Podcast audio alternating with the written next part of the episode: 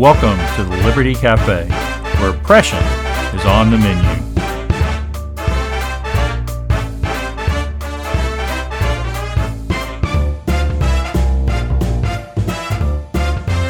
I'm very glad that you decided to join me today on the Liberty Cafe.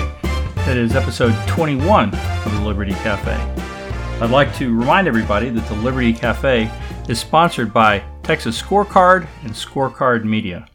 We are grateful to be partners with this organization that promotes truth, truth in politics, truth about the world uh, throughout its many venues. And so we're glad to be a part of their team. So today, I'd like to talk a little bit about, well, a lot of things. My podcast, for one thing. One of the great things about having a podcast is that I get to talk about anything I want to talk about. On the other hand, though, I only get to talk about things for very long if people are interested in and are listening to me. Because otherwise, uh, there's no reason in doing the podcast. I'm just talking to myself. So I want to talk a little bit about today about the connection between religion and politics. Over the years, I've become pretty active in looking at my denomination, the Presbyterian Church in America, and how it is succumbing in many ways to worldly wisdom.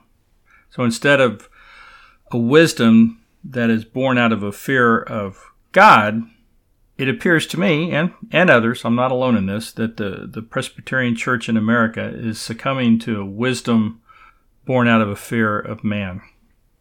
Practically, what that looks like is that the theological positions that the church takes begin to look a lot less like Scripture, a lot less like God's Word, and a lot more like people who don't believe in God would like them to look like.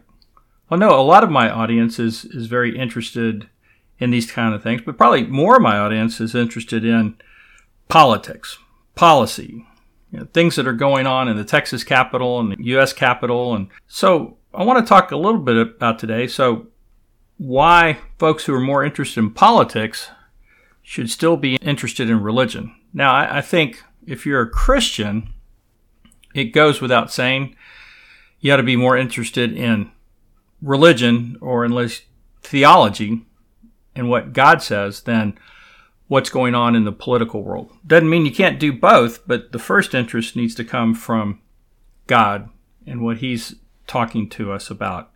But, but I'd suggest that even if you're a non Christian, and at least if you're a non Christian who's a conservative free market type, you ought to be interested in what's going on in the Bible as well, in theology, in religion, and what the Bible has to say about the world today. Because whether you believe that Jesus Christ is Lord and Savior or not, the entire Western culture for the last 2,000 years has been shaped by people who believed just that, or at least purported to believe just that. And so all the, the liberty and all the freedom and all the free markets and all the attention on individual liberty rights like life, liberty, and property, those all came out of Christianity and specifically out of the Christian Bible. Started, oh, you know, 3,000 to 4,000 years ago, depending on who you think wrote the first books of the Bible. Moses is the best guess for most people. That's about 3,500 uh, years or so ago. Came on through the Old Testament scriptures and into the New Testament and it really has shaped the world we live in today. Now, of course, the world we live in right today is suffering from the last, oh, let's let's say 150 years or so, in America at least, of basically denying what's in the Bible. Or another way of putting that is denying that there is a God and that God that God is the God of the Bible. Europe's a little ahead of us on this. They got a head start, but we're catching up here in America. and the collapse of culture that we have seen in 2020, which is really building on the collapse of culture we've seen, uh, let's say, since the 1960s. So we're, we're looking at about 60 years now or so. Goes back farther than that, but, but that's a good starting point. That is all playing out because American society has, over time, been rejecting God and the Christian heritage that our country was founded on. Another way of looking at this is Psalm 2, where the nations rage against God. Well, the nations are now raging against God. And that's happening even here in the United States today, particularly happening in places like Portland and Seattle and Chicago, cities that have seemed to have, from the leadership on down, rejected God and are raging against him. They want to re crucify Christ because they just can't stand that Christ, who was once crucified and they thought they were done with the job, has now been resurrected and is now ruling as king over all of creation. It's just not working out for them. And they're trying to do anything they can to get back to that cross. But of course, that wouldn't change anything for them because it's the when we go to the cross, we go to the cross because we know we're sinners and we know that we need to repent of our sins, and the only way we can do that is call on Christ as our Savior. So it's really a good thing in one sense that that these people are raging against God because maybe it will point them back to the cross, and that's the job of Christians to do that. But where the church is really falling short today is that the church is failing in fundamental ways to point rebellious sinners back to the cross. Instead, it is trying to accommodate them because they think, a lot of people in the church think, that this is the way to attract people. It's to be more like them, and that will they will find that attractive. When instead the real path forward is to draw them in to what we look like because as ugly as Christians can be at times, at our core is Jesus Christ. And that's what we can look like. But instead of looking like that to the world, the church is too often trying to go back the other way. I'd like to talk about a few areas where the church is basically giving up the ghost, if you will, the Holy Spirit, and seeking to make itself look more like the world instead of trying to make the world look more like Jesus Christ. You'll see as I go through these why this is all relevant, because all of these have to do with the collapse in culture around us. The, the first thing is the denial of God as creator of the world. Of course, non Christians have been trying to get around that for years. In the scientific world today, of course, it's the Big Bang, but they, they've kind of had to discard the Big Bang but because the Big Bang sort of suggests there was nothing before there was something, and everybody knows you can't have that. You have to figure out where the something came from. And so, of course, from a Christian perspective, that something was God. But in the, the atheistic perspective, it has to be something in creation, and you can't get something from nothing. So they, they go back beyond to the big, beyond the Big Bang to the multiverse theory and say, well, this universe just came out of this multiverse thing and there was more out there and they just do all this, but still doesn't get to the fact that somewhere at some point in time there had to be nothing. They can't explain that. Well, they still can't explain it, but what they did was they had to come up with a way to try and sort of explain it, and they, they couldn't do it under the existing science that showed, according in accordance with the Bible, that the world is pretty young. Thousands of years old, not millions and certainly not billions. But, but that's what science had seen over all this time. About 1800 or so, a lot of atheists saw a way to get out from under the teachings of the Bible because the, the historic Christendom that had basically enveloped Europe for over a thousand years had started to go away, and the Age of Enlightenment and the Age of Reason came into place.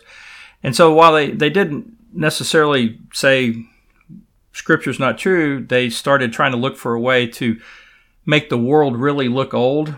And so you could have all these processes through which you could explain things the way they look today in the real world. And, and that really came in the area of geology and the area of biology. Of course, Darwin is the most famous advocate in the world of biology, and there were a number of people over in, in, in this system of geology who did the same thing. And they started coming up with all these crazy explanations about how the world back then it was just millions of years old. Now they've had to expand it because the millions didn't really work out, even the hundreds of millions. So now Christians in many parts of the church have given in to this and agree that the world is billions of years old. But in order to do this, they have had to twist and contort Scripture in order to get to that point. So, for Christians and for non Christians, it's important to look at this because the foundations of the world we live in today are built on God. And the foundations of our culture and liberty are built on God. But if we start acknowledging that the world is billions of years old, all of a sudden we're given into the other side to say, well, maybe it's not built by God. Instead of arguing with them, because that's why they're saying that the world is billions of years old, so they can prove that the world wasn't built by God. Christians are accommodating that. And in the process, they are contorting Scripture.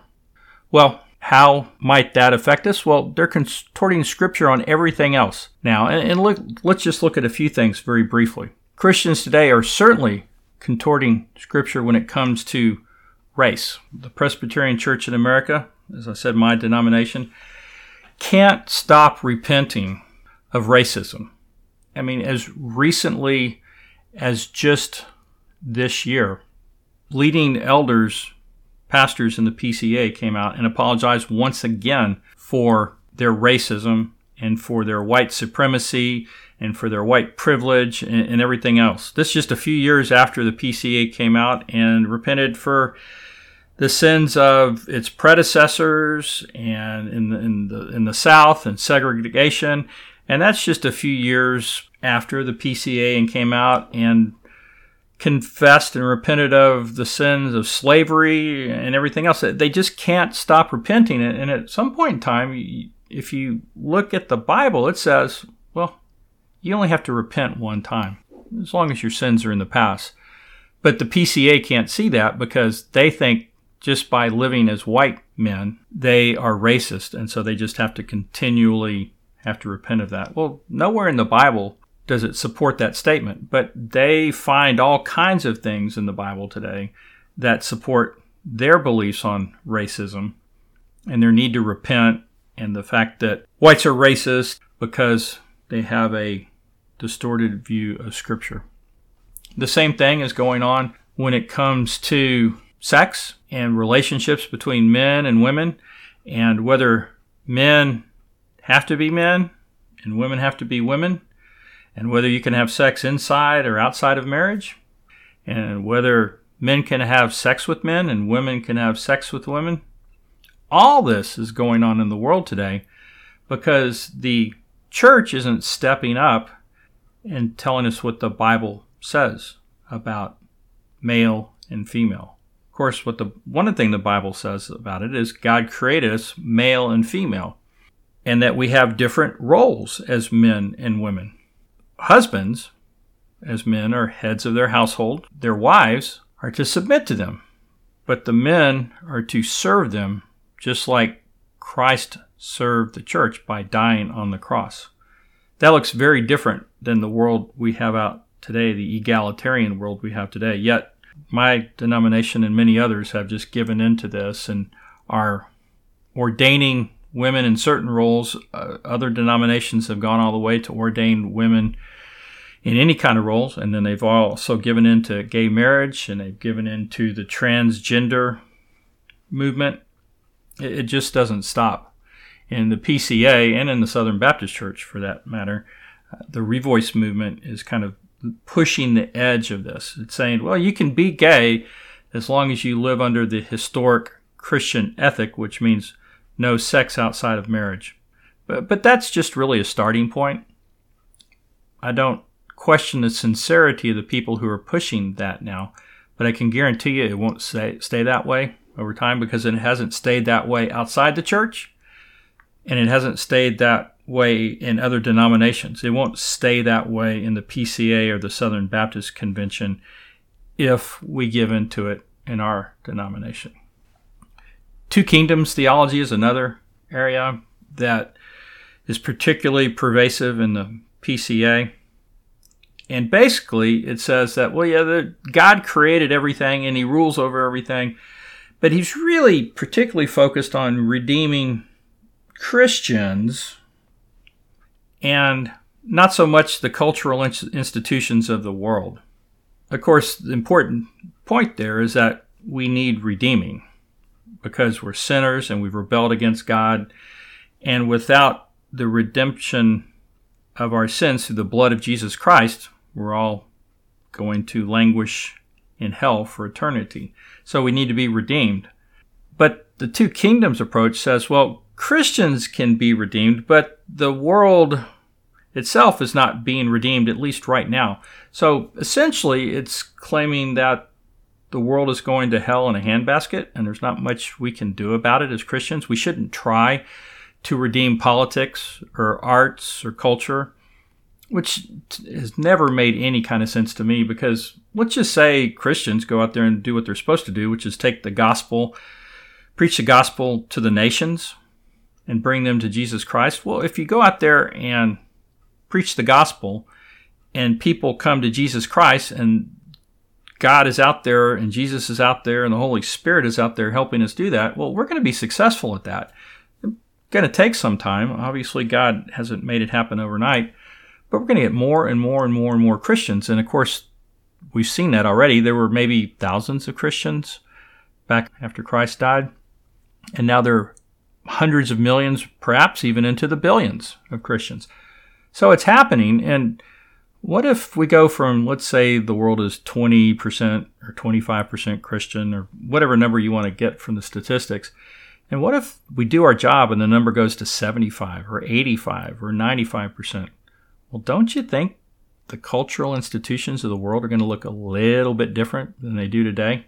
I don't see how you can argue with that case, but a lot of people in the PCA and in other parts of the evangelical church who call themselves dispensationalists, they just want to let all that go because they think, well, God's going to take care of that at the end of the world. There's not much we can do about it now. Now, some of them might argue with the way I'm characterizing it now, but if you get right down to it, that's where they are.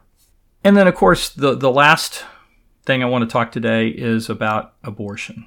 This has been the you know all, the other ones racism and and the gay agenda and a lot of other things have been important to the left over time but i would say that without a doubt a woman's right to choose or let's say it out really is a woman's right to kill her own baby has been the biggest fight we've had going on in the united states over the last 60 years they won't give it up and, in many ways, it, it's the most important fight that the church has been fighting during this time.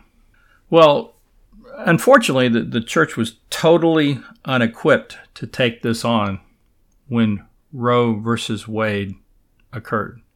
The, the evangelical church was sliding towards liberalism, and and it was only through the efforts of a lot of people like Al Mohler in the Southern Baptist Convention, and then a, kind of a rebirth of the evangelical church, including the Reformed Church and the PCA and others, where we started to muster the not just the troops, but the theology to stand up against abortion and take that message through the gospel out to the nation. And now we've actually got a robust fight going on to try and not just overturn Roe v. Wade, but to convince people that abortion is a very bad and wrong thing. Unfortunately, that has cost the lives of millions and millions of children in the United States today. And I would suggest that today, in all we see in the culture, in the disruption, in the dysfunction, and the sin, part of that is God's judgment on us for our abandonment of these children. But the fight's not over, and there's still more to do. But the church is giving up on this, and it's particularly given up on this today in some cases because there are some evangelicals who just hate Donald Trump. Now, they would tell you probably that they don't hate him because hate is a sin and you're not supposed to do that. But if you look at what these people are saying, it's just amazing. And, you know, there's a lot of folks out there. So I don't mean to pick on this one guy, but David French is a member of my denomination. He's not an elder, but he does seem to have become sort of the voice for this movement, the Never Trump movement, and the PCA and, and evangelicalism generally. And so he has now come out and openly supported the election of Joe Biden because Trump is apparently such an evil, awful man, and he's so immoral. But have they looked at what Joe Biden has done over his life? If you want to look at some of the bad things Donald Trump has done, you really need to look pretty far back.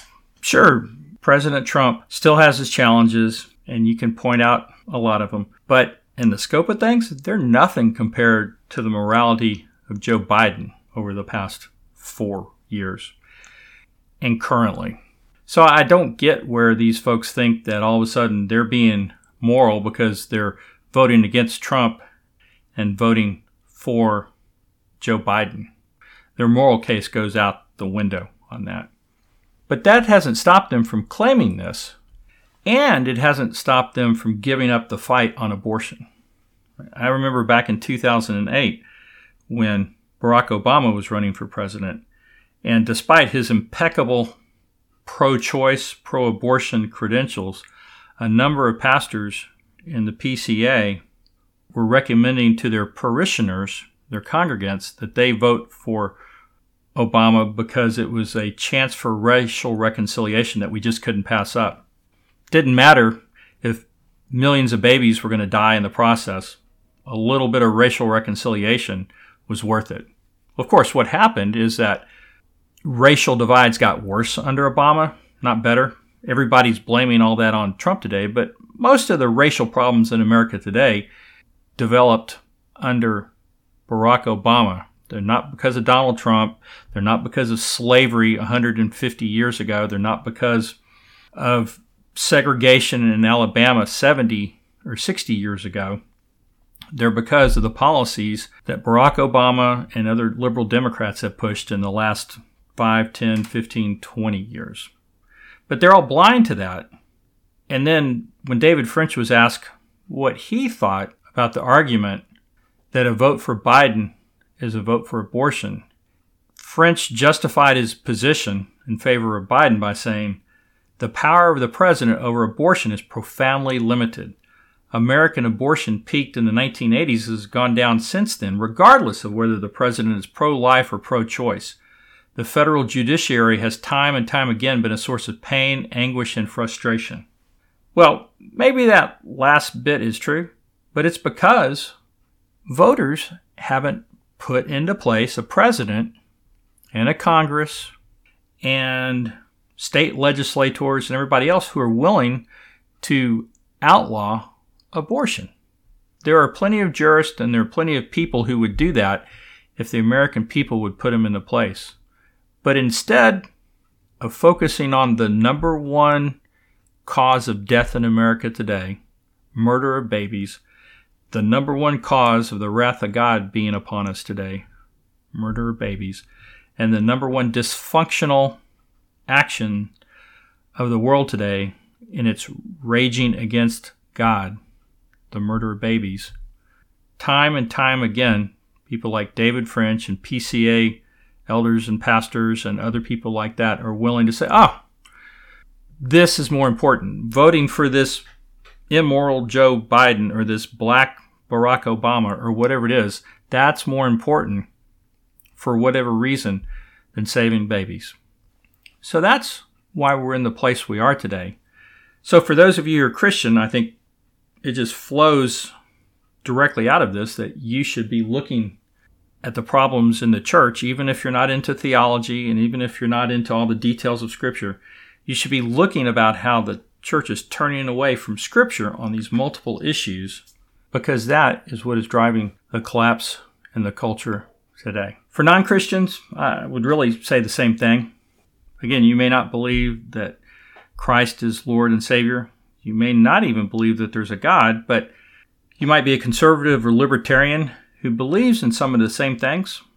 Maybe your grounding of that is not necessarily in Scripture, although I would suggest that if you're conservative and you believe that there is truth, or you're libertarian and you believe in li- liberty, eventually you're going to have to find your way back to Scripture.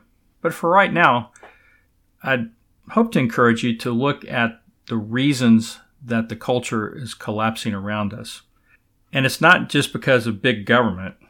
That's part of it. But the reason we have big government today is because people in the church, Christians themselves, aren't looking to Scripture to see why government shouldn't be big and why it should be limited to the few things that God has told us it should be, mainly preserving life, liberty, and the pursuit of happiness. Well, that's all we have for you today in the Liberty Cafe. I'm really glad that you've been with me today. And I'm particularly glad to thank once again our sponsors, Texas Scorecard and Scorecard Media.